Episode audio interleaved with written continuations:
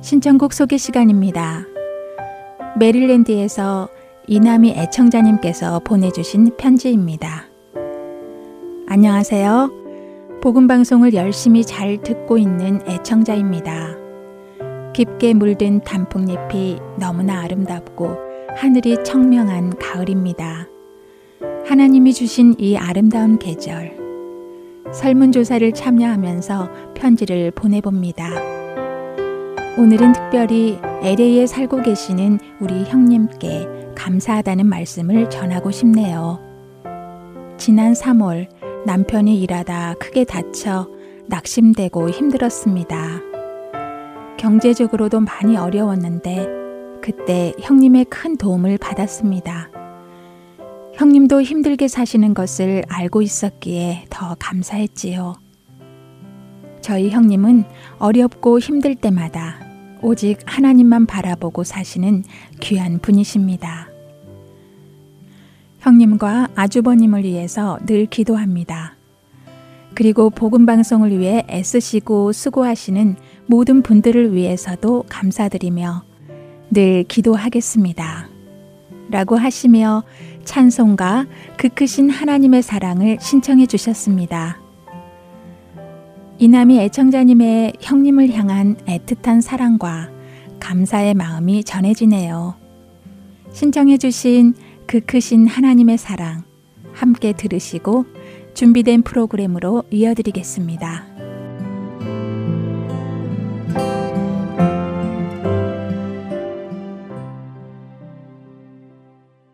그 크신 하나님의 사랑 말로 다형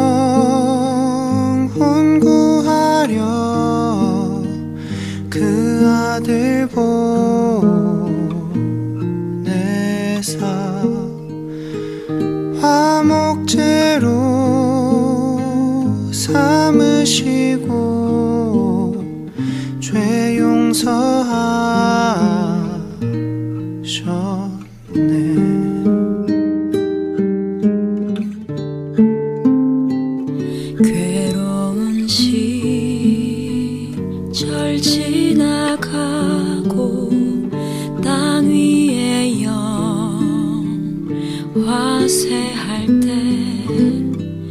때주 믿지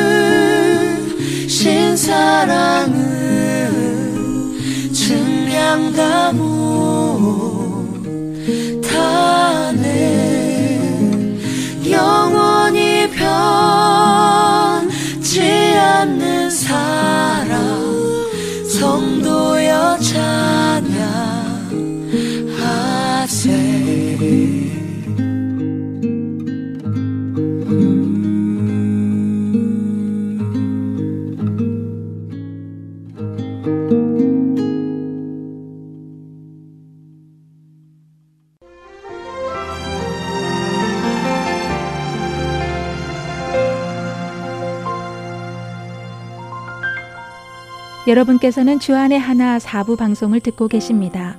주안의 하나 사부에서는 지난 방송들 중에서 신앙에 도움이 될 만한 프로그램을 다시 방송해 드리고 있습니다. 이번 시즌에는 2016년에 방송된 청지기의 삶 시즌 1과 2014년에 방송된 아나크리노 시즌 1, 2016년에 방송된 요한복음 강해 그리고 성경 속 단어 한마디가 준비되어 있습니다. 바로 이어서 청지기의 삶 시즌 1 함께 하시겠습니다.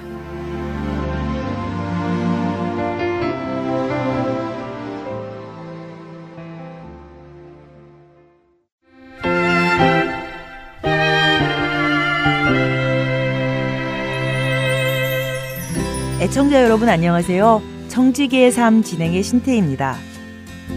지난번 강의에선 빚에 대한 성경의 관점에 대해서 나누면서 기본적으로 빚을 지지 않는 것, 졌을 땐 가능한 빨리 갚아야 할 것이라고 이야기했습니다.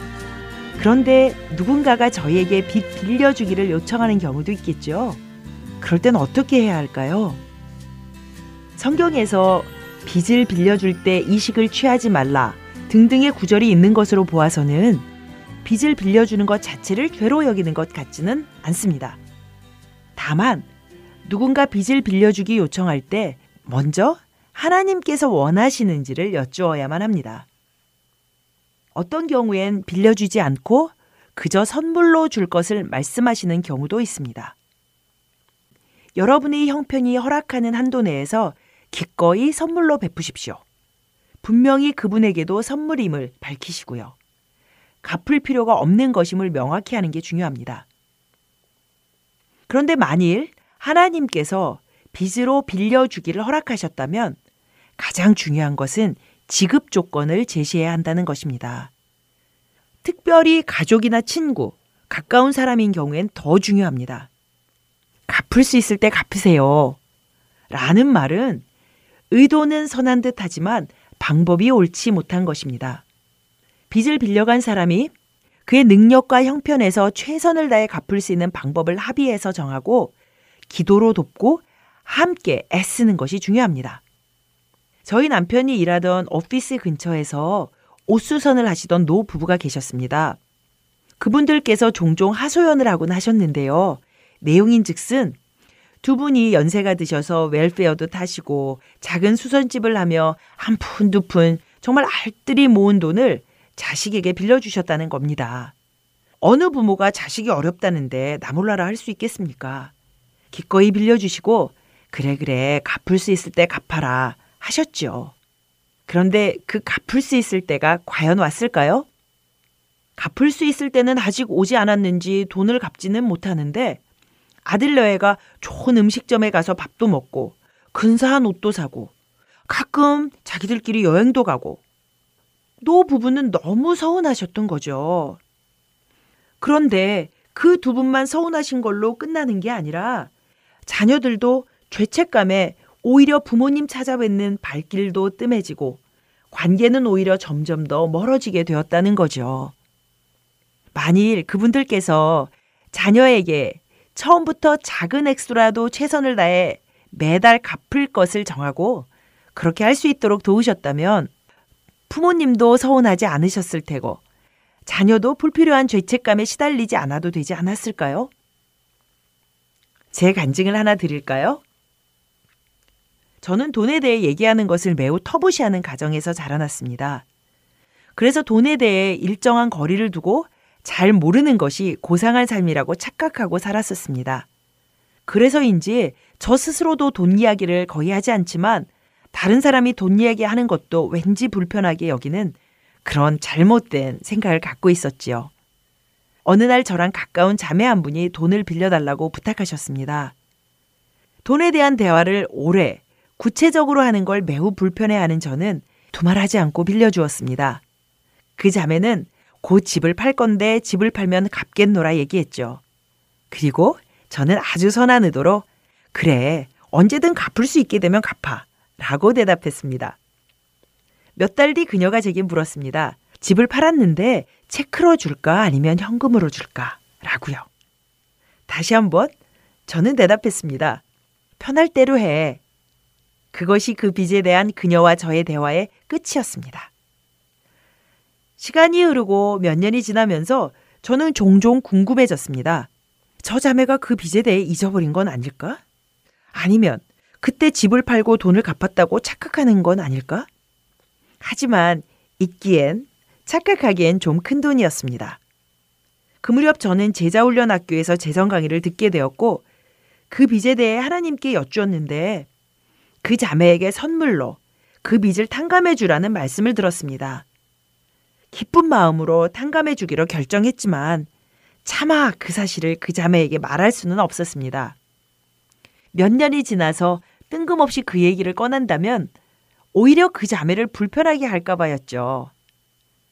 그런데 문제는 하나님께서 그 빚을 탕감해 주라고 하셨을 뿐만 아니라 그 자매에게 빚을 빌려줄 때 구체적인 지급 조건을 제시하지 않아서 오히려 그 자매를 빚의 멍에에 묶어놓은 죄를 회개하고 용서를 구하라고 하셨다는 것이었습니다. 아, 차마 그렇게 할 수는 없었습니다. 이해가 100% 가지는 않았지만 회개는 할 수 있겠는데 용서를 구한다는 게 오히려 더 관계를 어렵게 할 것만 같았습니다. 그리고 또 몇 년이 흘렀습니다. 여전히 자매와 저는 일주일에 적어도 한두 번은 얼굴을 마주치는 사이였지만 단 한 번도 그 이야기를 나눈 적은 없었습니다. 그러다 저희가 선교를 나가기로 하고 떠나기 몇 주 전 그 자매에게 연락이 왔습니다. 잠깐 집에 들려도 되겠냐고 전화를 하고 그 자매는 30초도 안 되어 배를 눌렀죠. 아마도 집 앞에 바로 있었던 것 같습니다. 그 자매가 먼저 얘기를 꺼냈습니다. 내가 이렇게 말하면 안 되는데 10여 년이 지나 처음으로 그녀가 그 빚을 기억하고 있음을 알았습니다. 아, 드디어 그간의 얘기를 할 수 있다는 게 너무 기뻐서 얼른 이야기했습니다. 그 빚은 이미 오래전 다 탕감이 되었다고요. 멋쩍어서 제가 얘기를 꺼내지 못한 것 뿐이라고. 그리고 용서도 구했습니다. 진심을 다해서요. 물론 그 자매는 펄쩍펄쩍 뛰며 그 돈을 언젠가 꼭 갚을 것이라고. 그리고 용서가 웬 말이냐고 말했지만 결국 용서를 구한 제 마음은 날아갈 것 같았습니다. 그런데 문제는 그 다음이었습니다. 그 자매가 다시 조심스럽게 떨리는 목소리로 말을 이었습니다. 정말 정말 미안한데 돈을 한 번만 더 빌릴 수 있을까? 이제 빚을 어떻게 다루어야 할지 아는 저는 미안하다며 거절했습니다. 내가 만일 돈을 빌려준다면 정확한 지급 조건을 기도하며 자매와 함께 결정하고 자매가 그것을 끝까지 지켜서 빚의 멍에 묶이지 않도록 도울 책임이 내게 있는데 이제 곧 선교지로 떠나는 내가 그걸 감당할 수는 없을 것 같다고 말이죠. 지금도 생각하면 그 자매에게 얼마나 미안한지 모릅니다. 제가 이런 원칙들을 미리 알아서 맨 처음 그녀에게 돈을 빌려줄 때 얼마가 되었던 작은 액수나마 지급 조건을 제시하고 갚을 수 있도록 기도로 격려하고 도왔다면 10년도 더 지난 지금 그녀는 재정적 자유함 가운데 있을 수 있지 않았을까요? 어떤 이유이든 돈을 빌렸다면 가능한 빨리 갚을 책임이 우리에게 있습니다. 빚을 갚을 때 제일 중요한 것은 기도하며 그 빚의 문제를 하나님 앞에 가져가는 것입니다. 많은 경우 빚은 보이는 현상일 뿐 진짜 문제는 저희의 탐욕, 충동, 무절제함일 수 있기 때문입니다. 그래서 빚을 갚는 것을 넘어서 다시는 잘못된 선택을 되풀이하지 않도록 결단해야 하기 때문에 하나님의 도우심이 반드시 필요합니다. 빚에서 해방되는 나를 향해 떠나는 여정에서 하나님의 도움과 인도를 구해야만 합니다. 빚이 주는 정서적 공포나 수치, 무가치함과 무기력은 자꾸 채권자를 피하도록 만듭니다. 그러나 빚에 대한 책임을 받아들이고 갚을 방도 없이 진 빚, 그 악에 대한 회개가 우선입니다. 10편 37편 21절에 꾸고 갚지 않는 사람을 악인이라고 분명히 정의했으니까요. 그리고 이제 패러다임의 변동이 일어나야만 합니다. 만모는 자꾸 내가 갚지 않은 것, 할 수 없는 것에 초점을 맞추게 하려 하지만 우리는 의도적으로 내가 갖고 있는 것, 할 수 있는 것에 초점을 맞춰야 합니다. 내가 가지고 있는 것으로 내가 할 수 있는 일을 시작할 때 하나님께서는 초자연적으로 역사하십니다. 베드로가 배전을 넘어가는 그가 할 수 있는 일을 하지 않았다면 어떻게 무리를 걷는 초자연적인 역사를 경험할 수 있었겠습니까? 모든 기적은 사람이 할 수 있는 자연적인 것과 하나님께서 하시는 초자연적인 일의 결합입니다. 재정, 빚의 영역에서도 하나님의 길과 내 길을 나란히 놓을 때 잠언 16장 7절의 말씀대로 사람의 행위가 여호와를 기쁘시게 할 때 원수와도 여기서 원수는 채권자를 의미할 수도 있겠습니다. 원수와도 화목해 하는 기적이 일어납니다. 빚을 갚는 실제적인 방법에 있어서 첫 번째는 충성스러운 청지기의 기본부터 시작해 보는 겁니다. 예선안을 문서로 작성해서 줄여야 할 지출을 파악하고 충동적 지출을 예방하는 거죠. 뿐만 아니라 모든 재산 목록, 소유한 것을 작성하고 처분해야 할 재산 목록을 기록하는 겁니다. 이때 처분하는 물건으로 잃을 것보다 빚을 갚음으로 얻을 이익만, 그 자유함만 생각해야 합니다. 혹시 127시간이라는 영화를 보신 분이 계신지 모르겠습니다. 실화를 바탕으로 만든 영화인데요. 암벽 등반을 하던 한 남자가 손이 바위 사이에 끼는 사고를 당했습니다. 며칠이 지나도 구조대가 오지 않자 그는 결정을 내려야 했습니다. 손을 잃을 것인가, 목숨을 잃을 것인가. 만일 그가 잃어버릴 손에 초점을 맞추고 집착했다면 살아날 수 없었겠지만 그는 손을 잃고라도 얻을 목숨에 집중했습니다. 결국 등산용 나이프로 바위에 끼인 자신의 손을 잘라내고 탈출해서 구조되었습니다. 빚을 다룸에 있어서도 아프지만 잘라내고 그 후에 누릴 자유함에 집중할 필요가 있습니다. 그리고 이제 처분해야 될 재산, 소유를 정했다면 채권자별로 채무 상환 계획을 작성해서 매달 얼마를 갚을 수 있을지 결정하는 겁니다. 상환 기간이 넘었거나 심각한 부채에 대해서는 채권자에게 먼저 연락해서 약속을 지키지 않은 것에 대해 용서를 구하고 빚을 진지하게 다루고 갚을 수 있는 최대한 노력할 것임을 알리고 합의를 구하는 겁니다. 그리고 집 크기건 자동차건 생활 방식의 근본적인 변화를 꾀하는 겁니다. 무엇보다 중요한 건 결코 포기해서는 안 된다는 사실입니다. 빚을 다루고 나면 우리를 억눌렀던 죄책감이나 감정적 마비가 제거되는 것을 경험할 수 있습니다. 제가 지난주 말씀에서 언급했던 자매를 기억하실지 모르겠습니다. 크레딧 카드 빚 때문에 선교지로 돌아갈 수 없을 것이라고 절망했던 그 자매요. 그 무렵 저는 오히려 빚을 빌려줌으로써 상대방을 세상 체계의 빚의 멍에에서 풀어주는 것을 기도 가운데 실험해 보고 있었습니다. 그 자매에게 있던 credit card의 빚을 제가 대신 갚고 대신 매달 크레딧 회사에 내던 minimum payment를 제게 갚는 방법으로요. 물론 이자는 없었기 때문에 그 자매의 payment는 고스란히 원금에서 삭감되었고 그 자매의 신실한 노력으로 때로 그 자매는 보너스 등의 가외의 돈이 들어올 때도 우선 빚부터 갚는 것을 원칙으로 세웠습니다. 그런 신실한 노력으로 대략 2년 반 만에 그녀의 빚 모두가 청산되었습니다. 저희 기도팀 모두는 카드를 가위로 자르고 함께 맛있는 애찬을 나누며 감격의 예배를 드렸죠. 자신감을 얻은 저는 기도 모임의 또 다른 자매의 경우도 동일한 방법을 시도하기로 하였습니다.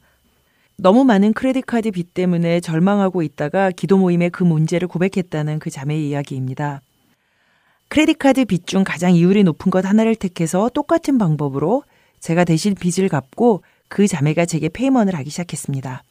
근데 불과 몇 달 후 자매의 남편이 실직을 하게 되었고 그녀마저도 루푸스라는 병이 들어 일을 파트타임으로 바꿔야 했습니다. 대략 4분의 1로 수입이 줄자 결국 견디지 못한 자매는 파산을 신청했습니다. 집도 차도 빼앗겼지만 남아있던 모든 부채도 정리가 되었죠. 그러나 딱 하나 남은 빚, 제 빚이 있었습니다. 제가 얼마나 괴로웠는지요. 아, 내가 하나님의 음성을 잘못 이해해서 내 의, 내 잘난 척으로 이 자매를 오히려 빚의 멍에 묶어두었구나. 괴로웠습니다. 100번이라도 탕감해 주고 싶은데 하나님께서는 그렇게 말씀하지 않으시는 겁니다.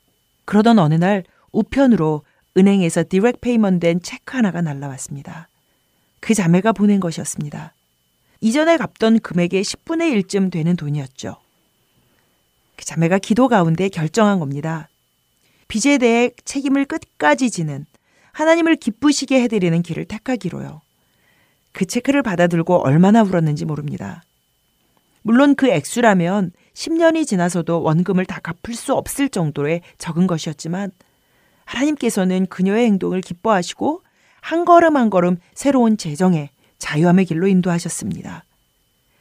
예전의 4분의 1의 수입으로도 살 수 있게 생활 방식의 근본적인 변화를 가져오는 게 쉬운 일은 아니었지만 애쓰며 필요의 수준을 거기까지 낮추었을 때 하나님께서는 남편에게도 새로운 직장을 허락하셨고 작은 필요로 생활 방식이 바뀐 두 분에게 나머지 수입은 모두 엑스트라였기 때문에 제게 남아있던 빚은 순식간에 갚게 되었습니다. 2년이 조금 못 되는 시간이었죠. 중요한 것은 마음입니다. 하나님의 방법을 택하려고 몸부림치는 저희를 외면하지 않으시고 도우시는 하나님, 저희 모두가 경험할 수 있으면 얼마나 좋을까요? 감사합니다.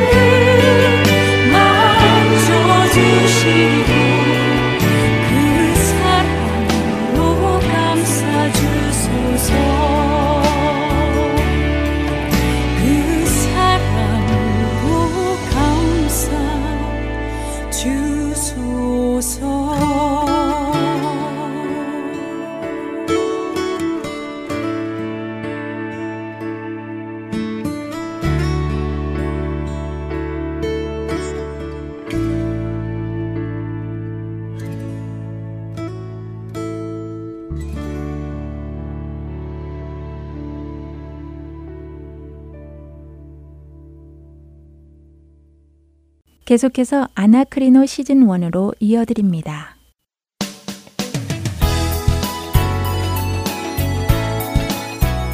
애청자 여러분 안녕하세요. 여러분과 함께 성경을 상고해가는 아나크리노 진행의 최강덕입니다. 여러분 안녕하십니까 강승규입니다. 네, 지난 시간에는 짐승의 표라는 666이 나오는 요한계시록 13장을 상고해 보았습니다. 네. 결국 그 짐승의 표라는 것을 받음으로 구원을 잃게 된다는 주장은 성경적이지 않다는 것을 상고해 보았는데요. 네, 그렇죠.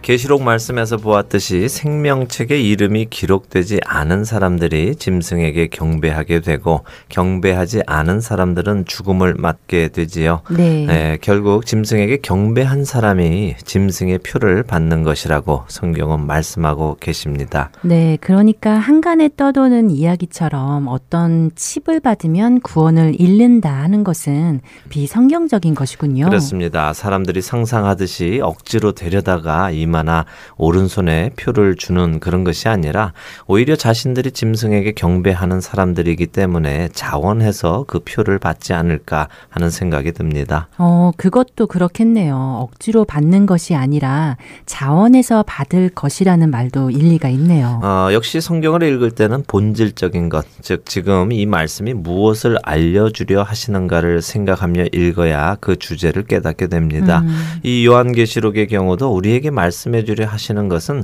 짐승의 표를 받으면 구원을 못 받는다라는 것이 아니라 하나님 외에 그 어느 것도 경배하지 마라. 그것들은 결국 하나님께 속하지 못하는 짐승에게 속한 자들이 하는 것이다. 너희는 끝까지 너희의 믿음을 지켜라 라고 하시는 것이지요. 음, 그렇네요. 어떤 상황에서도 믿음을 지켜내는 우리들이 되기를 바랍니다. 네, 자, 오늘은 어떤 말씀을 상고할까요? 예, 오늘은 읽기는 많이 읽는데요. 그 내용이 참 묘해서 해석이 잘 안 되는 부분을 하나 상고해 보려고 합니다. 어, 내용이 묘해서 해석이 잘 안 된다고요. 네. 어, 성경에는 그런 부분이 참 많던데요. 어느 부분인가요? 예, 맞습니다. 성경에는 그런 부분이 참 많지요. 어, 때때로 우리는 말씀이 전혀 이해가 안 가거나 전혀 앞뒤가 안 맞는 것처럼 느껴지는 경우들을 만나게도 됩니다. 네. 저는 그럴 때는 억지로 그런 말 씀을 풀려고 하지 말고요. 그 부분을 잘 노트에 두었다가 어, 성경 공부를 계속 하고 나서 훗날 다시 그 부분을 보면은 이해가 될 때도 있는 것을 많이 경험합니다. 어. 어, 우리 하나님의 말씀은 정말 살아 있고 운동력이 있어서요. 우리가 그 말씀을 알아들어야 할 바로 그때 말씀이 이해가 되는 경우도 많이 있거든요. 아, 예. 저도 그런 경험 여러 번 했어요. 네. 그때는 아무리 읽어도 이해가 음. 안 되었는데 네. 후에 다른 말씀을 공부하다 보니 하나로 연결이 되면서 이해가 되는 경우가 여러 번 있었습니다. 그렇습니다. 예. 그래서 오늘은 누가복음 16장에 나오는 불의한 청지기에 대한 이야기를 상고해 보려고 하는데요. 어, 불의한 청지기요. 네. 음, 많이 들어본 거는 같은데 음. 정확히 무슨 이야기인지 기억이 가물가물한데요. 한 달란트를 받았던 청지기의 이야기인가요? 예, 뭐 그것도 어떻게 보면 청지기의 이야기이기도 한데요. 그것은 한 달란트를 맡은 종의 이야기이고요. 오늘 누가복음 16장의 불의한 청지기는 주인의 소유를 낭비해서 주인에게 그 직분을 빼앗기게 되자 사람들에게 빚을 조금씩 탕감해 줌으로써 자신의 살 궁리를 준비하는 사람의 이야기입니다. 어, 이제 생각이 납니다. 네, 네 맞아요. 그 이야기 참 이해가 안 됐거든요. 예. 그 청재기는 주인에게 빚을 진 사람들의 빚을 자기 맘대로 깎아주어서 네. 주인에게 손해를 끼쳤는데 그랬죠. 오히려 주인에게 칭찬을 받잖아요. 네. 어, 전 그 부분이 참 받아들여지지 않더라고요. 예, 저도 잘 이해가 안 되었었는데요. 그래서 한번 함께 상고하며 예수님께서 우리에게 무엇을 말씀하시려는 것인지 한번 생각해 보려고 합니다. 네, 궁금해집니다. 자, 그럼 애청자 여러분들도 함께 누가복음 16 6장을 펴시고 불의한 청지기에 관한 이야기를 함께 보시지요. 네. 아, 누가복음 16장 1절부터 9절까지 한번 한 절씩 교대로 읽어 보지요. 네. 또한 제자들에게 이르시되 어떤 부자에게 청지기가 있는데 그가 주인의 소유를 낭비한다는 말이 그 주인에게 들린지라 주인이 그를 불러 이르되 내가 내게 대하여 들은 이 말이 어찌 됨이냐 내가 보던 일을 셈하라 청지기 직무를 계속하지 못하리라 하니 청지기가 속으로 이르되 주인이 내 직분을 빼앗으니 내가 무엇을 할까 땅을 파자니 힘이 없고 빌어 먹자니 부끄럽구나. 내가 할 일을 알았도다. 이렇게 하면 직분을 빼앗긴 후에 사람들이 나를 자기 집으로 영접하리라 하고 주인에게 빚진 자를 일일이 불러다가 먼저 온 자에게 이르되 내가 내 주인에게 얼마나 빚졌느냐 말하되 기름 백말이니이다. 이르되 여기 네 증서를 가지고 빨리 앉아 오십이라 쓰라 하고. 또 다른 이에게 이르되 너는 얼마나 빚졌느냐? 이르되 밀 백석이니이다. 이르되 여기 네 증서를 가지고 팔십이라 쓰라 하였는지라 주인이 이 옳지 않은 청지기가 이를 지혜 있게 하였으므로 칭찬하였으니 이 세대의 아들들이 자기 시대에 있어서는 빛의 아들들보다 더 지혜로움이니라. 내가 너희에게 말하노니 불의의 재물로 친구를 사기라. 그리하면 그 재물이 없어질 때에 그들이 너희를 영주할 처소로 영접하리라. 아멘. 아멘. 네. 어, 저는 지금 읽고도 음. 마음이 참 답답해지는데요. 예. 영 깨름직하다고나 할까요? 네. 어떻게 주인에게 피해를 주고 거짓말, 어, 정말 막말로 사기를 친 청지기를 칭찬할 수 있는지, 또 왜 우리에게는 불의의 제물로 친구를 사기라고 하시는지 네. 정말 앞뒤가 안 맞고 이해가 안 갑니다. 맞습니다. 참 해석하기 난해한 예수님의 비유입니다. 저도 이 이야기를 읽을 때마다요. 이건 좀 아니다. 어떻게 이 못된 청지기를 칭찬하실 수 있을까? 음. 오히려 혼을 아주 심하게 쳐야 하는 것은 아닌가 하는 생각이 들었습니다. 네, 맞습니다. 마치 이렇게 사기를 치는 것도 괜찮다고 하시는 것 같아서 네. 이것이 정말 예수님의 말씀인지 의심까지 생길 정도인데요. 예, 하지만 예수님께서 이렇게 불의한 사람을 칭찬하실 리는 없지 않습니까? 어, 그러니까 말입니다. 그런데 그것이 바로 이 불의한 청지기를 이해하는 키라고 생각이 됩니다. 어, 예수님께서 불의한 사람을 칭찬하실 리가 없다는 것이 키라고요. 네, 우리는 예수님께서 이런 불의한 행동을 칭찬하실 리가 없다는 것을 잘 알지요. 네. 그런데 이 불의한 청지기를 칭찬하셨거든요. 그렇다면 그의 행동 자체, 그러니까 빚진 자들의 빚을 깎아주는 행동을 칭찬하신 것이 아니라 그 동기를 칭찬하신 것이 아닌가 하는 생각이 드는데요. 음, 동기를 칭찬하셨다. 어, 좀 더 자세히 설명해 주시죠. 예, 자, 한 부자가 있었고요. 그 부자에게는 자신의 소유를 관리하는 청지기가 있었습니다. 네. 그런데 이 청지기는 주인의 소유를 낭비했습니다. 그리고 주인은 그 이야기를 들었지요. 음. 그래서 이 청지기에게 이것이 어찌된 일이냐? 네가 어떻게 나한테 이럴 수 있느냐? 안 되겠다. 너가 하던 이 모든 일들을 다 정리해서 나한테 넘겨라. 너는 이제 그만 네 청지기의 임무에서 빠져라. 하시는 말씀이 1절과 2절의 말씀입니다. 그렇죠. 그래서 이 청지기가 땅 파기는 게을러서 싫고 그렇다고 부끄러워서 빌어먹지도 못하고 그래서 주인의 재산을 가지고 자기 이익을 추구하잖아요. 네. 어, 너무 나쁜데요. 그렇죠. 예. 주인에게 빚진 사람들의 빚을 많이 깎아 주었는데 그 이유가 뭐라고 성경에서 말씀하시나요? 어, 빚을 깎아 준 이유요. 네. 그야 4절에 자기가 청지기 자리에서 물러나게 되었을 때 자기가 빚을 깎아준 사람들로부터 도움을 받으려고 그랬다고 하시잖아요. 네. 자, 저는 바로 이것이 포인트라고 생각하는데요. 8절에 보면 예수님께서는 주인의 입을 빌려서 이 옳지 않은 청지기가 이를 지혜 있게 하여서 칭찬했다고 하십니다. 자, 그가 한 일 중에 어떤 것이 지혜 있는 일일까요? 어, 글쎄요. 어, 뭐, 비록 나쁜 쪽으로 하기는 했지만, 그래도 자기의 훗날을 생각해서 음. 일을 한 것이 지혜롭 다면 지혜롭다고 할 수 있겠지요? 그렇습니다. 지금 예수님께서 이 주인의 입을 빌려서 지혜롭다라고 하신 청지기의 행동은 바로 훗날을 생각했다는 것입니다. 네. 다시 정리하면 주인의 소유를 낭비하던 청지기는 어느 날 주인으로부터 자신의 잘못을 지적받습니다. 그리고 그동안 해오던 일을 정리하여 주인에게 넘기라는 명령을 받지요. 그렇게 주인에게 자신의 일을 넘기게 되면 그는 자신의 자리에서 내려오게 됩니다. 음. 그는 자신의 자리에서 내려오게 되면 살 길이 막막하다는 것을 알고 있었습니다.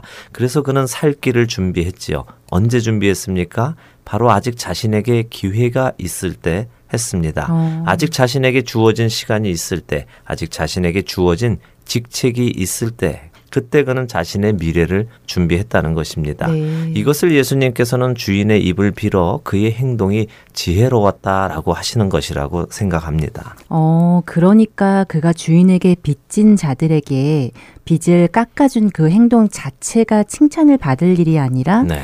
그가 자신에게 주어진 시간 안에서 음. 자신의 위치를 사용하여 훗날을 준비한 그 자체가 지혜로웠다.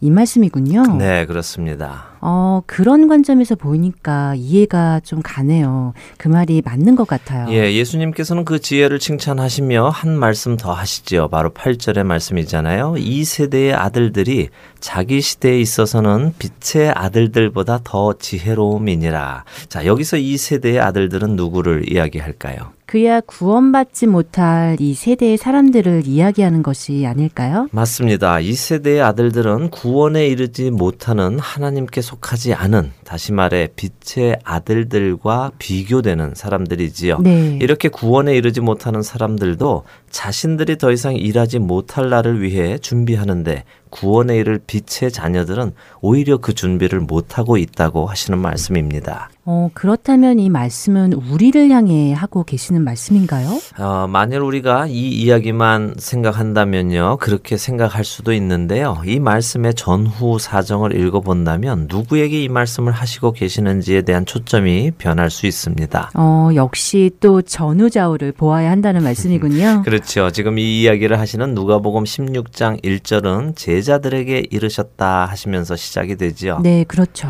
하지만 그 앞인 14장부터 읽어보면요. 지금 예수님께서 말씀하시고 계신 이 장면이 더욱 이해하기 쉬워지는데요. 어, 제가 지금부터 설명을 해드릴 테니 한번 눈을 감으시고 그 장면을 상상해 보시기 바랍니다. 네, 운전하시면서 들으시는 분은 눈을 감으시면 안 되겠네요. 당연하죠. 예, 눈을 뜨신 상태로 네. 상상을 해보시고요. 자, 말씀드리겠습니다. 어느 안식일 날 회당 의식이 끝나고요. 바리새인의 한 지도자가 예수님을 자신의 집으로 식사 초대를 합니다. 하지만 그의 목적은 예수님께 식사를 대접하기 위함이 아니라 예수님을 불러다가 식사를 하면서 예수님께 혹시라도 꼬투리를 잡을 만한 것이 있는지 찾기 위함입니다. 음. 예수님 곁에는 많은 바리새인들과 서기관들이 예수님을 주의해서 보고 있습니다. 그런 그들의 의도를 아시는 예수님께서는 안식일인데도 병을 고쳐 주시는 것이 합당한지 물어보시고 수종병 걸린 사람을 고쳐 주십니다. 이러므로 예수님께서는 그들에게 안식일에 선한 일을 하는 것이 합당하다는 것을 알려 주십니다. 그리고는 여러 가지 바리새인과 서기관들의 잘못을 비유를 들어 설명하십니다. 그러자 세리와 죄인들이 예수님의 말씀을 듣기 위해 모여듭니다. 하지만 예수님은 세리와 죄인들을 멀리하지 않으시고 오히려 그들을 영접하시며 그들과 함께 식사를 하십니다. 이에 그 자리에 있던 바리새인들과 서기관들이 예수께서 죄인들과 식사를 하시는 것을 흉을 보면서 수군거립니다. 예수님께서는 그런 그들에게 길을 잃지 않은 아흔 아홉 마리의 양을 놓아두고 길 잃은 양 한 마리를 찾아 나서는 목자의 예를 들어주십니다. 또한 열 드라크마 중에 한 드라크마를 잃은 여인의 이야기를 들려주십니다. 그리고는 돌아온 탕자의 이야기를 들려주시지요. 그 후에 고개를 돌리시고 제자들에게 오늘의 불의한 청지기의 이야기를 들려주십니다. 하지만 바리새인들은 여전히 예수님의 모든 이야기를 옆에서 들을 수 있습니다. 자, 이 장면이 머리에 그려지십니까? 네, 그려지네요. 어, 그러니까 예수님을 율법적으로 꼬투리를 잡으려는 모임 속에서 네. 예수님은 그들의 잘못을 비유로 계속해서 들려주고 계시는군요. 네. 그리고 이 불의한 청지기의 이야기를 제자들에게 해 주시지만 사실은 바리새인과 서기관들에게 들으라고 하시는 것이네요. 네, 잘 말씀하셨습니다. 자, 그러면 지금 예수님께서 말씀하시고 계시는 이 불의한 청지기, 즉 주인의 소유를 낭비하고 있는 이 청지기는 누구를 빗대어 말씀하시고 계시다고 생각하십니까? 어, 그렇다면 지금 하나님의 소유를 맡아 관리하던 이 바리새인들과 서기관들을 말씀하시는 것이군요. 네. 그런 그들이 하나님의 소유를 낭비하고 있었고요. 네. 어, 이제 모든 것이 연결이 되네요. 그러니까 이들이 하나님의 소유를 낭비하고 있었고 이제는 주인이신 하나님께서 그 사실을 다 아셨으니까 네. 그들에게 맡겨 놓으셨던 소유, 다시 말해 죄인들을 다시 찾아서 다른 사람에게 맡기겠다 하시는 것이네요. 그렇죠. 그리고 그 일을 하러 오신 분이 바로 예수 그리스도이시고요. 어, 그렇네요. 그렇다면 지금 예수님께서 이들에게 이런 비유를 들려주시는 것은 너희 바리새인들과 서기관 중에 깨닫는 자가 있다면 어서 너희도 시간과 직책이 너희에게 있는 동안에 너희의 훗날을 위해 준비 하라는 말씀이군요. 잘 해석하셨습니다. 그래서 예수님께서 말씀하십니다. 불의한 재물로 친구를 사귀라. 당시의 바리새인들과 제사장들, 서기관들은 백성들로부터 많은 돈을 거두었지요. 네. 그 재물은 불의한 재물이었습니다. 음. 예수님께서는 그들에게 그 불의한 재물로 친구를 사귀라고 하시는 것입니다. 그 친구는 누구입니까? 구절에 나오지요. 그 친구들은 재물이 없어질 때에 그들을 영원한 처소로 영접할 수 있는 자들, 다시 말해 구원받은 자들이지요. 어, 그러니까 예수님께서는 바리새인과 서기관들에게 너희의 재물로 구원받은 자들과 친구를 만드는 데 사용하여 너희도 그들과 함께 구원의 반열로 초대받도록 하라는 말씀이군요. 그렇습니다. 하지만 14절에 보면 바리새인들은 돈을 좋아하는 자들이라 이 모든 것을 듣고 비웃었다고 성경은 말씀하십니다. 어, 결국 그들은 예수님의 초청을 또 거절하게 되는군요. 그렇게 되었지요. 아, 우리가 여기서 주의해서 보아야 할 것이 있는데요. 그것은 그들이 예수님의 초청을 거절하게 된 이유가 무엇이냐 하는 것입니다. 네, 돈을 좋아해서 그랬다고 하시잖아요. 맞습니다. 돈을 좋아해서 그런데요. 그것이 어느 정도이냐 하면요. 13절에 나와 있습니다. 제가 읽어 드릴게요. 집 하인이 두 주인을 섬길 수 없나니 혹 이를 미워하고 저를 사랑하거나 혹 이를 중히 여기고 저를 경히 여길 것임이니라 너희는 하나님과 재물을 겸하여 섬길 수 없느니라. 네, 돈을 좋아하는 정도가 돈을 섬기는 정도까지 가는군요. 네, 그렇습니다. 자, 이제 오늘의 내용을 우리 최강덕 아나운서가 한번 정리를 해 보시죠. 어, 제가요? 네. 네, 그러니까 바리새인과 서기관들처럼 자신들이 하나님의 일을 맡아서 잘 한다고 생각했던 그들이 사실은 하나님의 소유를 낭비하고 있었던 사람이었기에 네. 하나님께서는 그들에게 그 직책을 이제 거두시겠다고 하시는 것입니다. 하지만 하나님께서는 여전히 그들에게 마지막 기회를 주시며 이 불의한 청지기도 자신의 처지를 깨닫게 되고 자신을 훗날 영접해 줄 사람들을 지금 자신에게 시간과 능력이 있을 때 만드는 지혜를 보였으니 너희들도 이처럼 지혜 있게 그동안 너희들이 모아왔던 그 불의한 재물로 이제는 너희들을 훗날 영원한 처소에 영접해 줄 사람과 친구를 만들어라. 라는 말씀이었네요. 네, 여기서 한 가지 오해가 없도록 짚고 넘어갈 것이요. 훗날 영원한 처소에서 영접해 줄 사람들과 친구를 만들라는 말인데요. 네. 이 말씀은 구원받은 사람과 친구하면 너도 구원받는다는 말씀이 아니라는 것 정도는 이미 잘 아시겠지요? 네, 그럼요. 예, 그렇습니다. 이 말씀은 구원받은 자들, 다시 말해 이제 앞으로 생겨날 그리스도인들과 친구를 하게 되면 그들은 친구들에게 반드시 복음을 전할 사람들이기에 그들과 친구를 하게 되면 복음을 들을 수밖에 없고 그렇게 그들을 통해 복음을 받아들이게 되면 천국에서 그들과 만날 것이라는 말씀입니다. 어, 예수님의 이 말씀을 듣고 나중에라도 돌이켜서 그렇게 불의한 제물로 친구를 사귀게 된 바리새인들이 있었으면 좋겠어요. 저도 그렇기를 바랍니다. 자, 이제 정리를 하지요. 어, 네. 어, 이 불의한 청지기의 비유는 그 당시 바리새인과 서기관들을 향해 하시는 예수님의 말씀이었습니다. 네. 그렇게 그 전후 사정을 보지 않고 이 16장의 말씀만 보게 되면요. 정말 이해하기 힘든 난해한 비유가 됩니다. 음. 예수님의 이 비유를 전후 사정을 모르는 채 오늘을 사는 우리들에게 자꾸 적용하려니까 더욱 난해하게 되었지요. 네. 하지만 우리가 이 말씀을 듣고 생각해 보아야 할 것은 아주 간단합니다. 아주 간단하지만 쉽지는 않지요. 음. 그것은 하나님께서 내게 허락해 주신 것들을 가지고 내가 주님을 섬기고 있는가 아니면 오히려 하나님께서 내게 허락해 주신 것들을 섬기고 있는가 있는가 생각해 보아야 할 것입니다. 우리는 두 주인을 섬길 수 없기 때문이지요. 그렇네요. 많은 경우 우리는 두 주인을 섬기기 원하는 것 음. 같아요.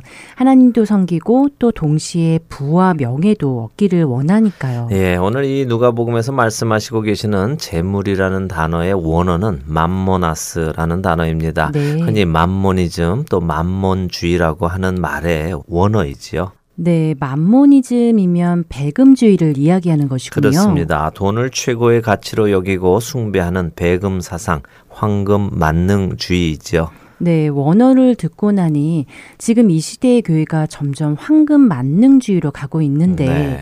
돈과 부를 최고의 가치로 여기고 있는 많은 교회들을 향해 하나님께서 주시는 말씀이라는 생각이 듭니다. 저도 그렇다고 생각합니다. 꼭 교회뿐 아니라 그리스도인이라 스스로를 부르는 많은 사람들도 사실은 이 배금주의에 빠져서 하나님과 만몬을 함께 섬기려 하고 있습니다. 네. 우리는 두 주인을 섬길 수 없다는 것을 기억해야 합니다. 음. 물질은 하나님 나라를 섬기기 위한 도구에 지나지 않습니다. 도구를 섬긴다는 것은 참으로 우스운 일이지요. 네. 한국 사람들은 밥을 먹을 때 숟가락과 젓가락이 꼭 필요합니다. 그렇죠. 네, 그렇게 나에게 밥을 먹게 해준다고 해서 숟가락과 젓가락을 섬긴다면 얼마나 우습겠습니까? 네, 그렇게 생각하니 정말 우습네요. 그렇습니다. 물질은 반드시 없어지는 날이 옵니다. 그날에 우리에게 남는 것은 무엇일까요? 천국에 쌓은 보화뿐일 것입니다. 네. 헌금을 이야기하는 것 아닙니다. 오해 마시고요. 네, 그럼요. 음. 누가 그것을 오해하겠어요. 네. 하나님께서 기뻐하시는 일이 바로 천국에 쌓는 보화라는 것 정도는 저도 압니다.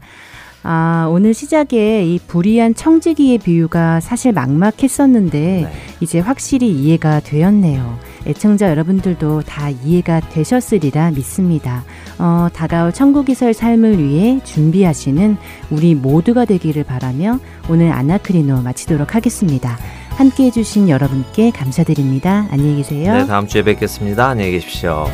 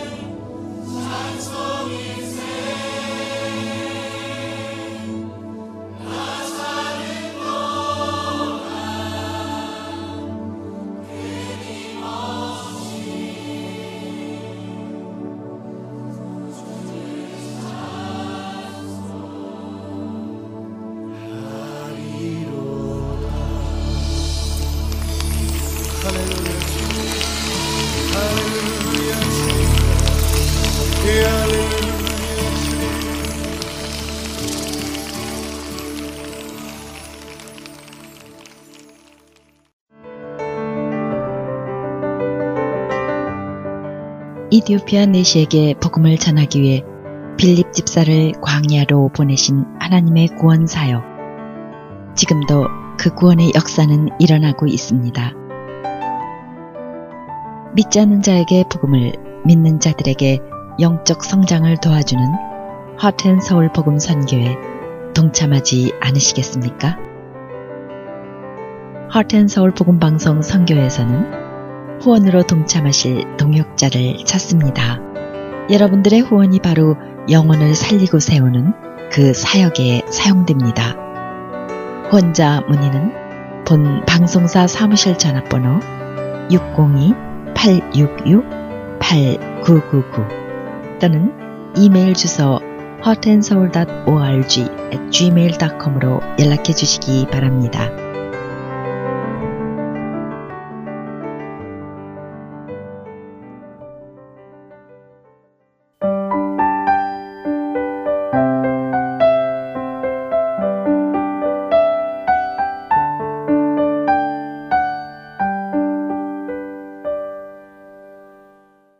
이어서 요한복음 강해 함께 하시겠습니다.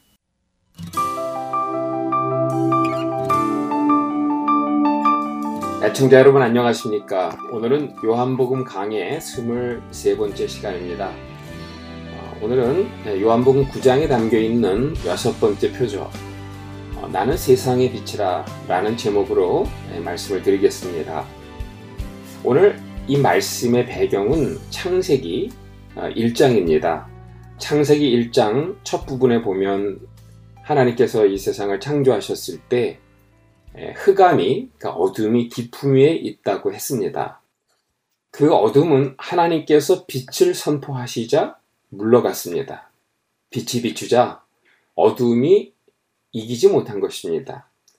그 빛의 주체가 오늘 본문에 나타났습니다. 바로 예수님이죠. 예수님은 세상에 비치며 또한 빛을 주는 불입니다. 1절에 보니까 예수님께서 길을 가실 때에 날 때부터 맹인된 사람을 보셨다 이렇게 되어 있습니다. 자, 나면서부터 맹인된 사람이라고 했습니다. 예수님이 그 불쌍한 사람을 보았습니다. 그런데 예수님만 그를 본 것이 아니죠. 다른 제자들도 똑같이 그를 보았습니다. 그러나 오늘 본문은 바라보는 예수님과 제자들의 관점이 너무도 달랐다는 것을 보여주고 있어요. 2절, 예, 3절입니다. 제자들이 물어 이르되 라비어 이 사람이 맹인으로 난 것이 누구의 죄로 인함이니까 자기니까 그의 부모니까 예수께서 대답하시되 이 사람이나 그의 부모의 죄로 인한 것이 아니라 그에게서 하나님이 하시는 일을 나타내고자 하심이라. 지금 제자들은 질병과 죄의 상관관계를 생각하며 질문했습니다. 맹인된 것은 자신의 죄 아니면 그의 부모의 죄의 결과였다는 것입니다. 질병과 맹인의 관계를 인과응보적으로 보는 질문이지요. 그러나 예수님은 이 청년의 맹인됨을 새로운 관점으로 보고 있습니다. 맹인 청년을 보면서 예수님은 이것은 바로 하나님의 일을 나타내려 함이니라고 합니다. 여기 하나님의 일이란 바로 창세기 1장에 나오는 창조의 일입니다. 누구의 죄 때문이 아니라는 것입니다.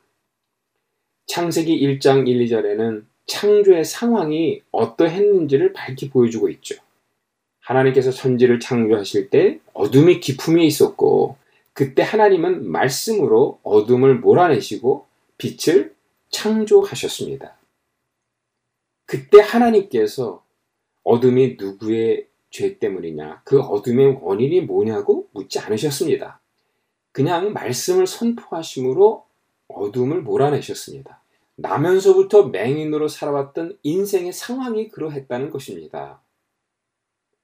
혼돈과 공허와 흑암이 기품이 있었던 삶이었다는 거죠.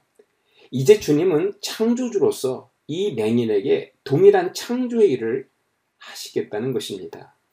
때문에 주님은 이 청년의 맹인됨이 누구의 죄냐, 원인이 뭐냐고 묻지 않으시겠다는 것입니다. 다만 어둠의 기품에 눌려 살아가고 있는 이 청년에게 예수님은 빛을 선포하시겠다는 겁니다. 그 빛으로 어둠을 몰아내시겠다는 것입니다. 사실 이 맹인을 구원할 방법은 그 방법 외에는 없습니다.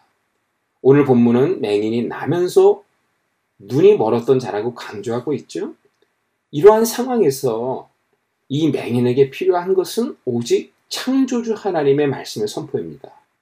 그래서 예수님은 혼돈과 공허를 붙들고 있는 이 어둠을 설득하지 않았습니다. 논리로 빗대심을 설명하지도 않았습니다. 예수님은 오직 말씀으로 그 맹인에게 빛을 새롭게 창조해 주었던 것입니다. 20여 어, 년 동안 질병으로 고생한 아내와 함께 살면서 예, 종종 이런 질문을 받아본 적이 있습니다. 뭐 아내가 거의 아파서 10년 동안 임신을 못했을 때인데 이렇게 말하는 사람들이 있더라고요.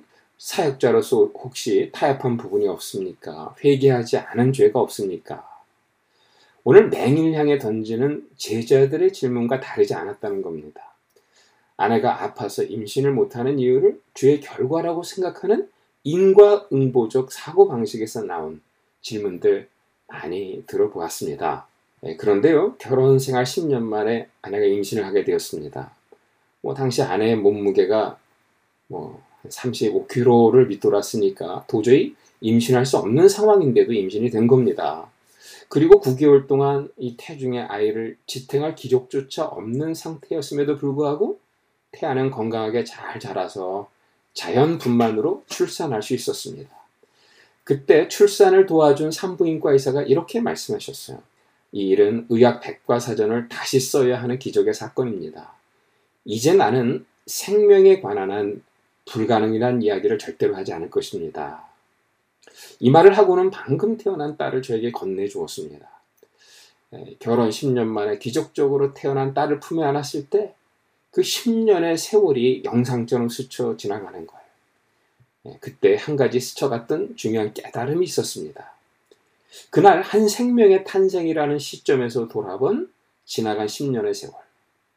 그 세월은 더 이상 어둠이 지배하는 혼돈과 공허의 상황이 아니었다는 사실이에요.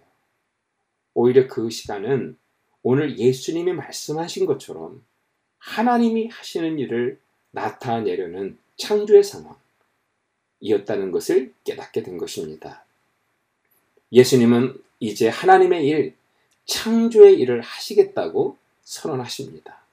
그리고 한 가지 중요한 말씀을 하십니다.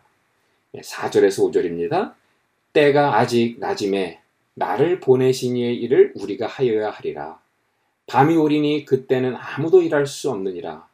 내가 세상에 있는 동안에는 세상의 빛이로다. 일에 관한 논쟁이 또 한 번 펼쳐지고 있습니다. 1장 서두에 기록된 것처럼 말씀 안에는 생명이 있어서 생명의 빛이라고 했죠. 이 생명은 어두운 세상을 비추는 생명이었습니다.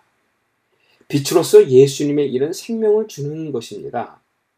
예수님은 생명 주는 일을 계속 하겠다고 말씀하고 있습니다. 예수님이 생명 주는 일을 하는 시간은 바로 낮이죠.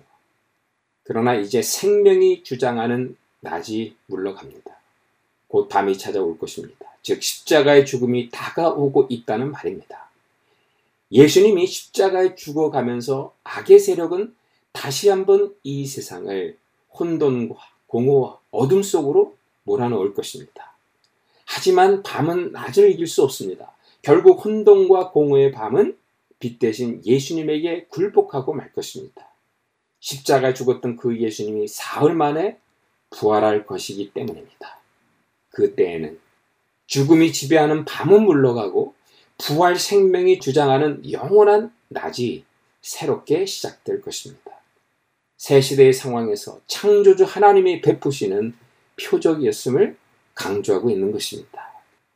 예수님은 이 말씀을 한 후 곧바로 나면서부터 맹인된 자의 눈을 뜨게 주었습니다. 자, 말씀을 선포하고 이적을 베푸는 요한복음의 패턴. 다시 한번 여기서 반복되고 있죠? 예, 6절, 7절입니다. 이 말씀을 하시고 땅에 침을 뱉어 진흙을 이겨 그의 눈에 바르시고 이르시되 실로암 모세에 가서 씻으라 하시니 실로암은 번역하면 보냄을 받았다는 뜻이라 이에 가서 씻고 밝은 눈으로 왔더라. 자, 예수님은 말씀을 한 후 곧바로 눈을 뜨게 해 주었는데 아주 복잡한 과정을 거친 것으로 되어 있습니다. 뭐 일부 학자들은 여기 진흙과 침에 치료를 돕는 성분이 있어서 그 성분을 이용해서 맹인을 고쳤다고 주장합니다. 자, 예수님이 침 섞인 진흙을 가지고 약처럼 사용하여 눈을 치료했다고 주장하는 것입니다. 하지만 이 해석은 좀 납득하기가 어렵습니다. 왜냐하면 예수님 자신이 창조주인데 맹인의 눈을 뜨게 하기 위해 흙이나 침을 사용했다는 게 좀 이상합니다. 자, 이런 경우에는 우리가 요한복음의 배경을 통해서 이 말씀을 해석함이 필요합니다. 요한복음의 중요한 배경이 되는 창세기 사건을 비교해 보시면 됩니다. 이 장면은 어디서 많이 본 장면 같지 않습니까? 예, 그렇습니다. 창세기 2장에 나오는 인간 창조와 매우 비슷하다는 생각을 지울 수가 없습니다. 창세기 2장에서 보, 시면 하나님께서는 흙으로 사람을 지으시고 흙으로 사람을 지으시고 그 코에 생기를 불어넣음으로 생명이 되게 하셨습니다. 오늘 예수님도 흙, 진흙을 으깨어 맹인의 눈에 바르면서 흙으로 생명을 만드신 창조주 하나님을 계시하고 있지 않나 생각합니다. 바로 창세기 2장에 나오는 창조주 하나님을 다시 한번 계시하고 계시는 겁니다. 자, 그런데 이어져의 말씀을 보십시오. 예수님은 어두운 가운데 빛을 창조하신 창조주 하나님을 계시하셨는데 어둠은 그 빛을 깨달았을까요? 창조주를 계시하신 예수님에 대한 상반된 두 가지 반응을 그리고 있어요. 평생을 어둠 속에 살았던 맹인, 이 맹인은 이제 눈만 뜨인 것이 아니라 영적인 눈이 열려가는 과정을 그리고 있죠. 반면에 자신들이 본다고 생각하며 지금까지 살아왔던 이 바리새인들, 이들은 영적 어두움에 빠져들어가고 있는 모습을 그리고 있습니다. 결국 창조주를 계시하신 예수님을 어떻게 생각하느냐? 그것에 따라서 빛과 어둠이 나누어지고 있음을 보여주고 있습니다. 9장 13절에서 41절에 이 예수님에 관한 두 가지의 상반된 반응을 우리 함께 보도록 하겠습니다. 이 본문은 네 단락으로 이루어져 있습니다. 그리고 이 각 단락은 예수님에 대한 청년의 고백이 발전하는 모습을 담고 있습니다. 한번 맹인이었던 청년의 고백만 살펴보도록 하겠습니다. 첫 번째 단락 9장 13절에서 27절에는 종교 지도자들에 대한 첫 신문을 담고 있는데 이 신문에서 청년은 예수님을 뭐라고 고백합니까? 예, 선지자라고 고백합니다. 예, 두 번째 단락은 청년 대신에 이 청년의 아버지가 등장합니다. 이 바리새인들이 청년의 아버지를 상대로 해서 신문하는 장면입니다. 9장 18절에서 23절이죠. 바리새인들 앞에서 아버지는 대답을 회피하죠. 이제 세 번째 단락이 나오는데 9장 24절에서 34절입니다. 다시 한번 이 종교 지도자들은 이 청년을 불러다가 신문을 합니다. 이때 이 신문에서 청년은 예수님을 어떻게 고백합니까? 하늘로부터 오신 분이라고 고백을 해요. 그러니까 예수님의 그 성육화를 말씀하고 있어요. 이제 마지막 단락입니다. 9장 35절에서 41절인데 드디어 이제 이 장면에서 청년은 예수님을 향해서 인자라고 고백을 합니다. 여러분 보이십니까? 맹인이었던 청년의 육적인 눈만 열린 게 아니죠. 그의 영적인 눈이 열려가고 있는 과정을 우리에게 보여주고 있습니다. 자, 이 고백의 발전 과정을 좀 더 자세히 살펴보도록 하겠습니다. 청년의 첫 번째 고백입니다. 9장 13절에서 17절인데 요약하면 바리새인이 이제 청년을 보면서 어떻게 보게 되었어 이렇게 묻습니다. 청년은 내가 눈을 씻었더니 지금 나는 봅니다. 그러자 이 바리새인은 그 청년에게 당신은 그를 어떻게 생각하오? 그러니까 예수님을 어떻게 생각하오? 이렇게 묻습니다. 청년은 예수님을 향해 그분은 선지자입니다. 라고 고백을 하죠. 자, 8장이 끝나면서 예수님에 대한 바리새인들의 결정은 이미 내려진 상태입니다. 앞서 제가 8장을 강의할 때 이 부분을 좀 강조했습니다. 이제 남은 것은 예수를 죽여야 할 명분을 찾는 일만 남은 거죠. 그 일을 위해서 맹인이었다가 눈을 뜨게 된 청년을 불러서 신문하고 있는 겁니다. 바리새인들의 신문에 대해 청년은 다음과 같이 대답을 해요. 이에 맹인되었던 자에게 다시 묻되 그 사람이 내 눈을 뜨게 하였으니 너는 그를 어떠한 사람이라고 생각하느냐? 대답하되 선지자이니다. 이렇게 대답합니다. 여러분, 맹인이었던 이 청년의 대답을 보십시오. 이 청년의 대답은 정확한 대답은 아니었습니다. 그러나 사실 지금 법정 심판대 앞에 서 있는 것이나 다름이 없지 않습니까? 언제라도 폭도로 변할 수 있는 군중들도 여기 있습니다. 이런 살벌한 분위기에서. 그래도 청년은 정확한 대답은 아니었지만 소신 있는 대답을 했다고 저는 생각합니다. 자, 동일한 상황에서 그의 아버지의 대답을 보십시오. 아들이 장성했으니 직접 물어보십시오. 라고 하면서 대답을 회피했습니다. 여러분, 소신 있는 첫 걸음을 내디딘 청년과 이 두려움의 회, 대답을 회피한 아버지의 운명은 여기에서부터 엇갈리기 시작했던 겁니다. 자, 요한복음은 신앙생활을 어떻게 묘사하고 있다고 말씀을 드렸죠? 하나의 여정으로 묘사하고 있다고 말씀을 드린 바 있습니다. 요한복음에 예수님께 나오는 인물들을 곰곰이 생각해 보십시오. 나다넬도 그렇고 사마리아 여인도 그렇고 다른 모든 제자들도 처음부터 그들의 고백이 완전했나요? 그렇지 않습니다. 그럼에도 불구하고 그들의 마지막은 예수님의 증인되어 죽음을 마다하지 않는 자리까지 가게 됐다는 것이 요한복음의 이야기입니다. 오늘 예수님을 향한 우리의 고백이 우리의 중심에서 나온 정직한 고백인가가 중요하다는 겁니다. 그렇다면 우리는 이미 성숙한 예수님의 제자의 삶을 향한 용기 있는 첫 걸음을 내디딘 것이 아닐까 생각합니다. 자, 이번에는 바리새인들이 맹인이었던 청년의 아버지를 추궁하는 장면입니다. 9장 18절에서 23절입니다. 요약하면 유대인들이 그 아버지를 보면서 당신의 아들이 지금 어떻게 보게 되었소? 라고 묻습니다. 그에 대해 다 큰 사람이니 그에게 물어보시오. 이렇게 대답을 합니다. 자, 맹인이었던 청년의 아버지를 불러서 바리새인들이 신문하는 장면이죠. 청년의 아버지를 신문하고 있는 바리새인들의 분위기에서 우리는 이상한 한 가지를 발견하게 됩니다. 바리새인들은 지금 그를 두려워하고 있다는 거예요. 사실 청년의 아버지는 바리새인들에게 결단코 두려움의 대상이 될 수가 없습니다. 그렇다면 바리새인들이 두려워하는 이유는 무엇일까요? 청년의 눈을 뜨게 된 사건이 담고 있는 메시지 때문입니다. 그 메시지 속에 무엇이 담겨 있습니까? 메시아 소망에 관한 아주 중요한 아젠다가 담겨 있는 거죠. 여러분 누가복음 4장 18절을 기억하십니까? 거기 보면 예수님이 이사야 61장의 말씀에 근거하여 자신의 메시아적 사명을 선포하는 장면이 나오죠.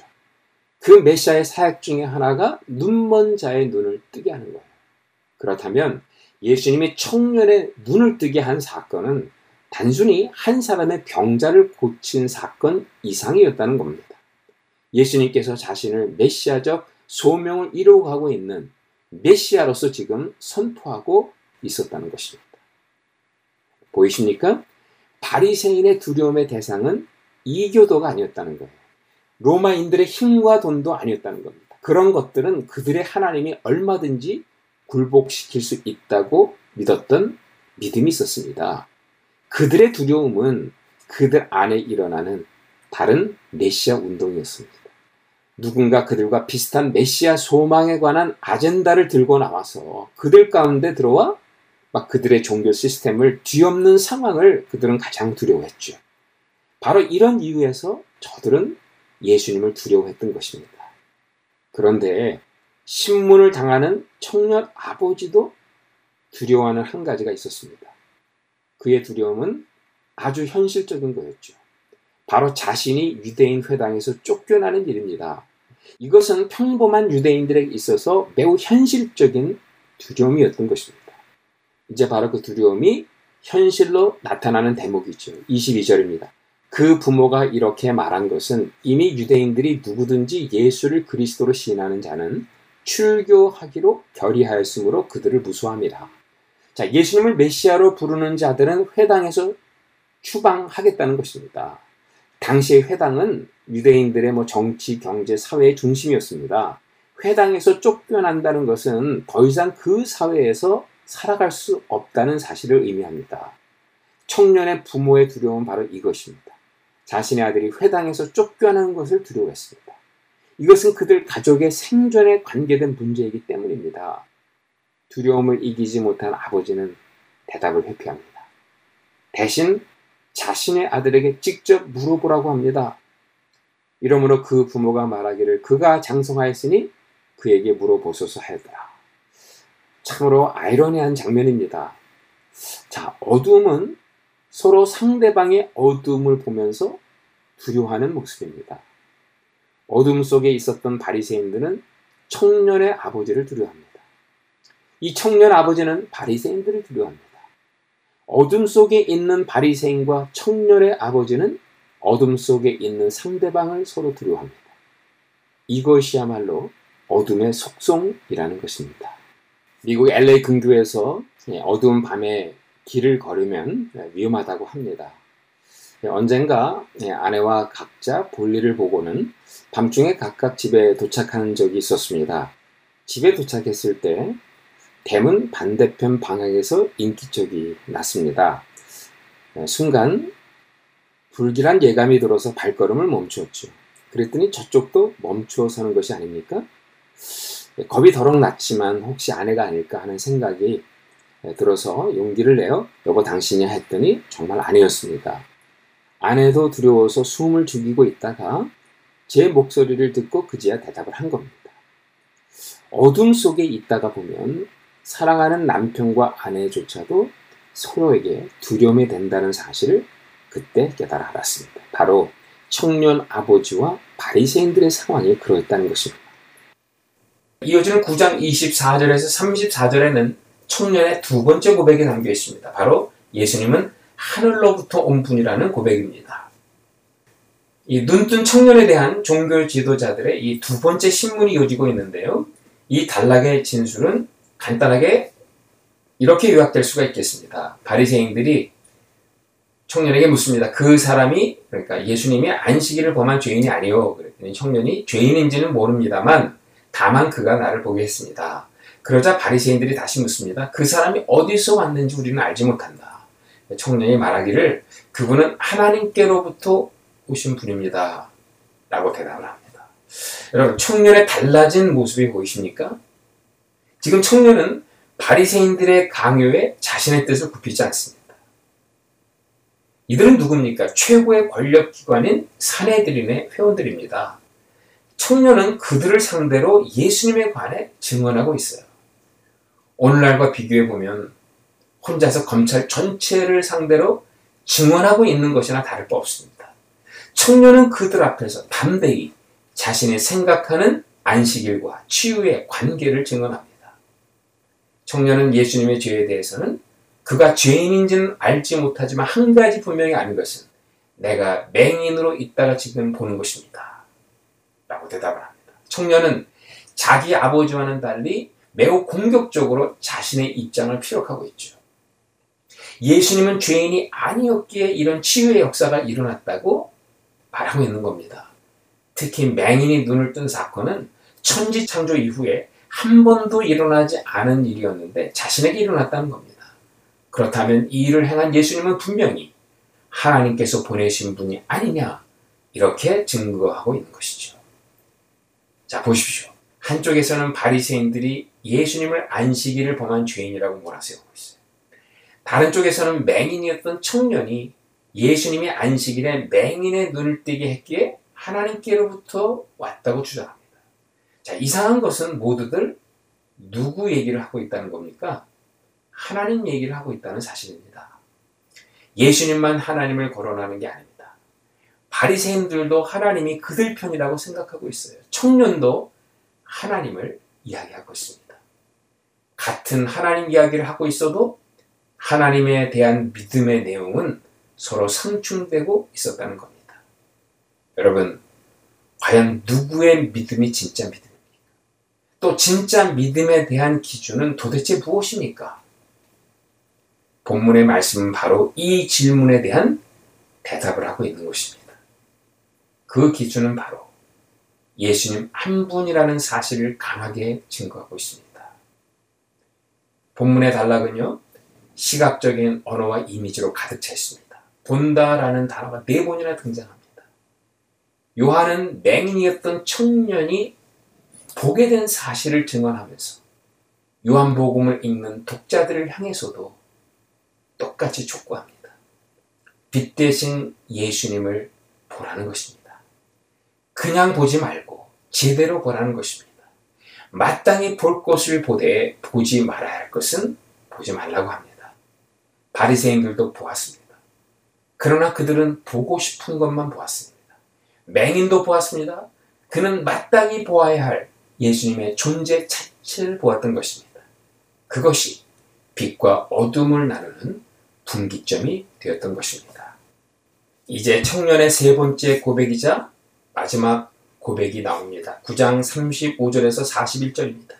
간단히 요약하면 예수님은 청년을 향해 이렇게 질문합니다. 내가 인자를 믿느냐? 청년은 대답합니다. 주여 내가 믿습니다. 눈을 뜬 청년은 당시의 유대인들의 메시아 사상에서 가장 주목을 받았던 인자론이죠. 그 인자론에 근거하여 예수님의 메시아 되심을 고백합니다. 다니엘서 7장에 하나님 보호자에 앉으신 인자가 심판주로 이 땅에 임한다는 약속의 말씀에 근거한 호칭입니다. 이 청년은 지금 예수님은 인자로서 십자가 못 박혀 죽고 부활함으로써 이 땅의 심판주로 임할 것을 고백하고 있는 것입니다. 이 청년은 이 고백으로 육적인 눈만 뜬 게 아니라 영적인 눈까지 새롭게 열린 것입니다. 특히 그는 군중들에게 협박당하고 심지어는 바리새인들로부터 회당에서 축출당하는 곤욕을 치르면서도 예수님을 보는 눈은 어두워지지 않았다는 것입니다. 오히려 그의 상황이 힘들어질수록 예수님을 인식하는 그의 영적인 눈은 더 확실하게 열리고 있음을 보여주고 있습니다. 그런데 이상한 것은 유대인들과 바리새인들의 눈은 점점 어두워졌다는 것입니다. 예수님을 만나면서 그들의 마음은 점점 더 강팍해지고 있습니다. 자신들이 만들어 놓은 율법의 틀 속에 갇혀서 다른 사람들을 구속하고 올가맵니다. 8장에서 예수님은 진리가 그들을 자유케 할 것이라고 약속했지만 그들은 오히려 진리인 예수님 앞에서 자신들이 만들어 놓은 율법의 노예가 되고 맙니다. 6월절, 초막절을 지나면서 예수님은 새로운 출애굽을 약속했지만 출애굽의 주체인 예수님을 보지 못했기 때문에 그들은 죄의 관세에서 벗어날 기회를 놓치고 맙니다. 자, 7장부터 시작된 초막절 논쟁의 마지막 부분인 본문에서 모든 것이 역전되고 맙니다. 보던 자는 보지 못하게 되고 보지 못하던 자는 보게 되었다는 것입니다. 이사야서 6장의 말씀으로 오늘 말씀의 결론을 짓겠습니다. 이사야서 6장 9절에서 10절에 여호와께서 이르시되 가서 이 백성에게 이르기를 너희가 듣기는 들어도 깨닫지 못할 것이요 보기는 보아도 알지 못하리라 하여 이 백성의 마음을 둔하게 하며 그들의 귀가 막히고 그들의 눈이 감기게 하라 염려하건대 그대의 눈으로 보고 귀로 듣고 마음으로 깨닫고 다시 돌아와 고침을 받을까 하노라 하시기로. 이 말씀이 그대로 이루어지는 장면이 아닌가 생각합니다. 애청자 여러분, 오늘은 여기까지 하겠습니다. 그럼 다음 주에 뵙겠습니다. 안녕히 계십시오.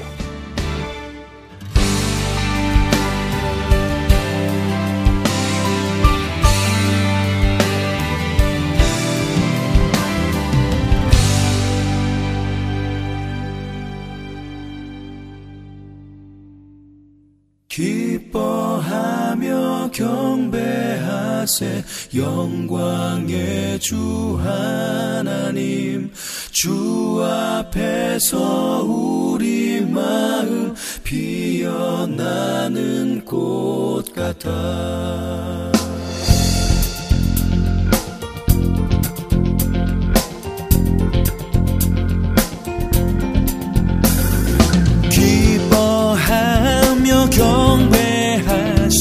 영광의 주 하나님 주 앞에서 우리 마음 피어나는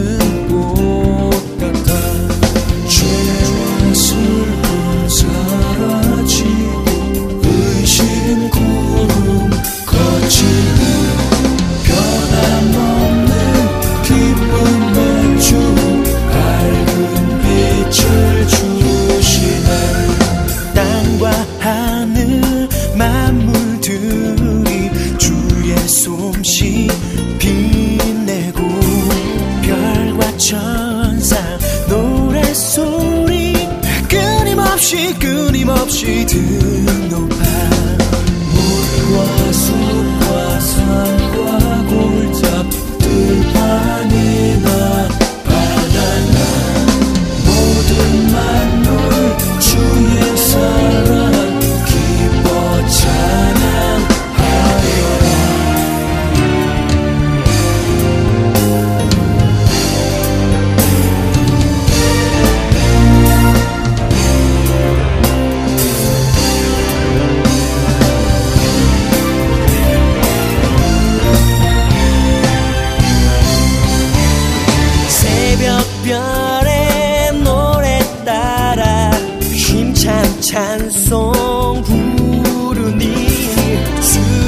주의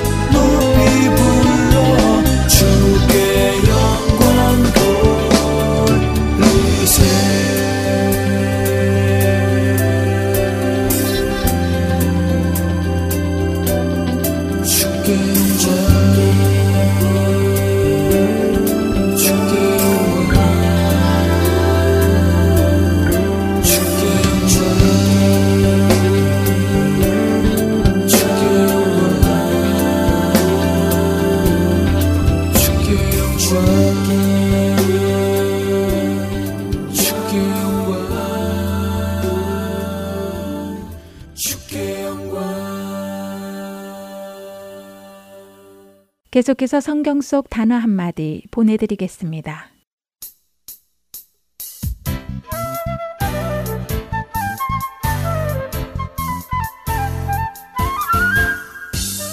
여러분 안녕하세요. 성경 속 단어 한마디 진행의 이다솜입니다. 신약 성경, 특별히 예수님의 행적을 증언하는 복음서들을 보다 보면 우리에게 낯설은 그룹의 사람들을 만나게 됩니다. 하지만 이들의 이름은 끊임없이 복음서에 나타나는데요. 바로 바리새인과 사두개인입니다. 언뜻 들어보면 어떤 파벌에 속한 사람들 같은 느낌이 드시지요? 성경에서 이들은 늘 예수님과 대립관계에 있는 것처럼 묘사되어 있기도 한데요. 이 바리새인과 사두개인은 누구일까요? 오늘 성경 속 단어 한마디에서는 바리새인과 사두개인에 대해 알아보겠습니다. 사복음서를 통해 예수님과 가장 많은 충돌을 한 사람은 누가 뭐래도 바리새인들일 것입니다. 이들은 왜 예수님과 충돌을 했을까요? 바리새인들이 누구인지 알면 그 이유를 알 수 있습니다. 바리새인이란 바리세파에 속한 사람들을 뜻하는데요. 유대인들이 바벨론의 포로 생활 중 이런 고난이 하나님의 말씀을 지키지 못하여서 그런 일이 일어난 것을 깨달은 사람들이 있었습니다. 그래서 이들은 토라라 불리는 모세 오경의 가르침을 철저하게 않은 운동을 시작하지요. 여기서 잠시만요. 모세 오경이 무언가 하실 수도 있으실 것 같은데요. 모세 오경이란 모세가 쓴 다섯 권의 성경을 의미합니다. 성경의 첫 다섯 권, 창세기, 출애굽기, 레위기, 민수기, 그리고 신명기 이렇게 다섯 권을 뜻하고요. 이 다섯 권을 히브리어로는 토라라고 부릅니다. 토라의 의미는 율법이라는 의미이고요. 바리새인들은 바로 이 모세가 전해준 하나님의 율법을 문자 그대로 이해하며 철저하게 지키기 시작했습니다. 그리고 더 율법을 잘 지키기 위해 율법을 해석하기 시작했고 율법을 더 잘 지키기 위한 조항들을 만들어 갔습니다. 이러한 조항들을 장로들의 유전이라고 하지요. 바리새인들은 율법뿐 아니라 바로 이런 장로들의 유전까지도 철저하게 지켰습니다. 율법을 철저히 지키는 것은 좋은 것이었습니다. 경건한 생활을 하고 하나님의 말씀에 따라 살아가는 것은 귀한 일이었지요. 그런데 문제는 세월이 지나면서 하나님의 말씀을 지키려는 것의 동기가 하나님을 경외하는 것에서 퇴색하여 자신들의 의가 나타나기 시작했다는 것입니다. 마음은 없고 형식만 남은 것이지요. 그래서 이들은 자연히 예수님과 대립하게 되었습니다. 예수님은 그런 그들을 향해 회칠한 무덤이라고까지 부르셨습니다. 겉만 보기 좋고 속은 썩은 시체가 있다는 의미로 말이지요. 바리새인과 함께 자주 등장하는 그룹의 사람이 또 있습니다. 바로 사두개인인데요. 사두개인들은 바리새인들과 마찬가지로 모세의 율법을 인정하였습니다. 하지만 그들은 성경을 해석하는 서기관들의 기록이나 장로들의 유전은 거부했지요. 그리고 성경 해석에 바리새인들과 몇 가지 다른 관점을 가지고 있었는데요. 사두개인들은 육신의 부활과 죽은 후의 심판 그리고 천사들의 존재를 믿지 않았습니다.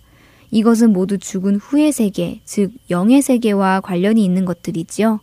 이처럼 사후 세계에 관해 믿지 않았던 사두개인들은 자연스레 메시아에 대한 기대도 없었습니다.